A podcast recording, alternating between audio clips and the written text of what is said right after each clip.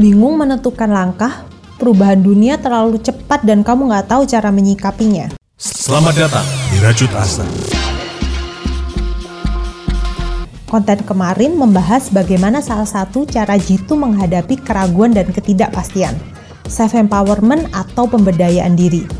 Apa itu self-empowerment?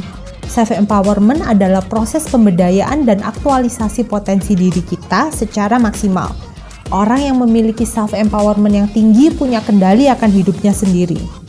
Orang itu akan mengambil keputusan-keputusan positif menurut nilai dan tujuan yang bermakna bagi dirinya Self-empowerment bukan sekedar perasaan, melainkan sebuah aksi nyata yang disalurkan melalui perilaku dan pilihan hidup seseorang. Jenis dan taraf self-empowerment setiap orang akan berbeda, tapi kita semua bisa mencapainya. Kamu sering gak sih berpikir, ngapain berusaha toh pasti gagal? Atau nggak tahu deh bingung aku ikut aja?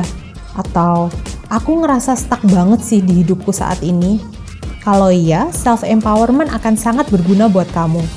Nggak gampang sih, butuh kesabaran dan banyak tantangan sih, tapi semua itu akan sangat berguna buat kamu. Untuk apa sih self-empowerment? Self-empowerment bisa memperbaiki cara kita memandang diri kita sendiri. Kita akan dapat lebih memiliki perasaan positif terhadap diri, menambah kepercayaan diri, bahkan mengurangi level stres dalam kehidupan kita. Intinya, self-empowerment baik untuk kesehatan tubuh dan jiwa kita.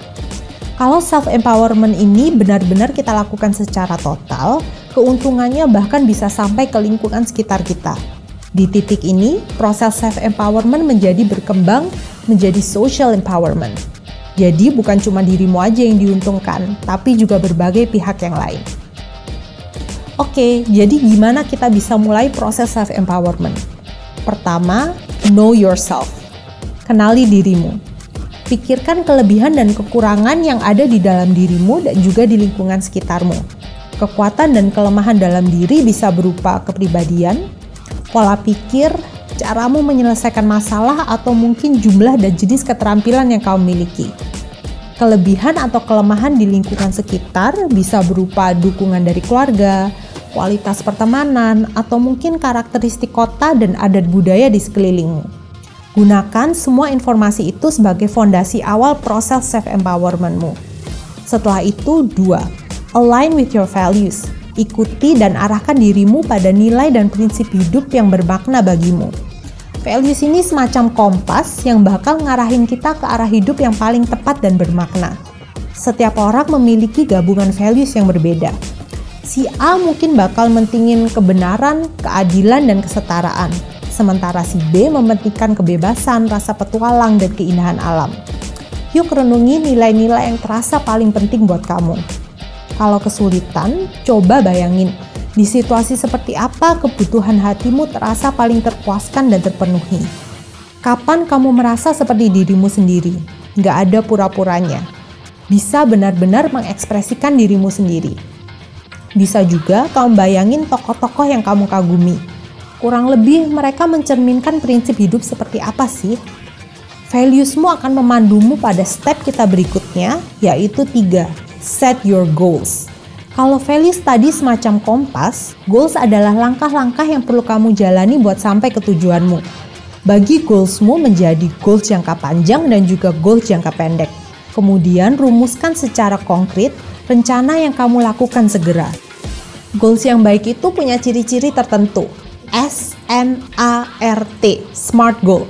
Specific, measurable, terukur, achievable atau dapat dicapai, realistic dan timely atau memiliki batasan waktu yang jelas. Proses pembentukan goals ini penting karena goals bakal ngebantu kamu untuk menerjemahkan keinginan dalam dirimu jadi perilaku di kehidupan nyata. 4. Believe in yourself. Semua langkah sebelumnya hampir nggak berguna kalau kamu nggak percaya sama dirimu sendiri. Sadari dan mulai perlahan merubah pikiran-pikiran negatif seperti aku nggak bisa, aku nggak berharga, atau kalau gagal hancur total hidupku. Sadari dan pelan-pelan coba ubah pikiran yang lebih netral dan lebih positif. Nggak apa-apa, ini semua proses. Aku mau belajar, nanti pelan-pelan pasti bisa kalau gagal ya tinggal coba lagi. Setelah itu step kelima, build your skills and practice, practice, practice. Asah keterampilanmu dan terus berlatih. Langkah yang satu ini memang butuh kesabaran dan kegigihan. Tapi ingat, kita semua harus mulai di titik awal. Berilah dirimu kesempatan untuk mengembangkan keterampilanmu. Setelah itu, 6. Keep track and celebrate your progress. Perkembangan itu perlu disadari dan perlu dirayain. Perhatikan kemajuan-kemajuan kecil yang muncul. Oh, dulu ini sulit banget, tapi sekarang kerasa lebih gampang. Wah, sekarang aku udah bisa ngelakuin ini loh. Beri reward-reward kecil pada dirimu bisa berupa kata-kata positif, ngelakuin suatu hal yang kamu suka, atau mungkin memberi sebuah hadiah kecil buat dirimu sendiri. Dengan ngelakuin itu, kamu bakal bisa termotivasi buat ngelanjutin proses self-empowermentmu. Lalu tujuh, find your community. Komunitas itu penting banget, terutama komunitas yang punya values dan goal yang sejalan sama kita. Kalau kamu kesulitan buat cari komunitas di lingkungan sekitar, komunitas online juga bisa kok.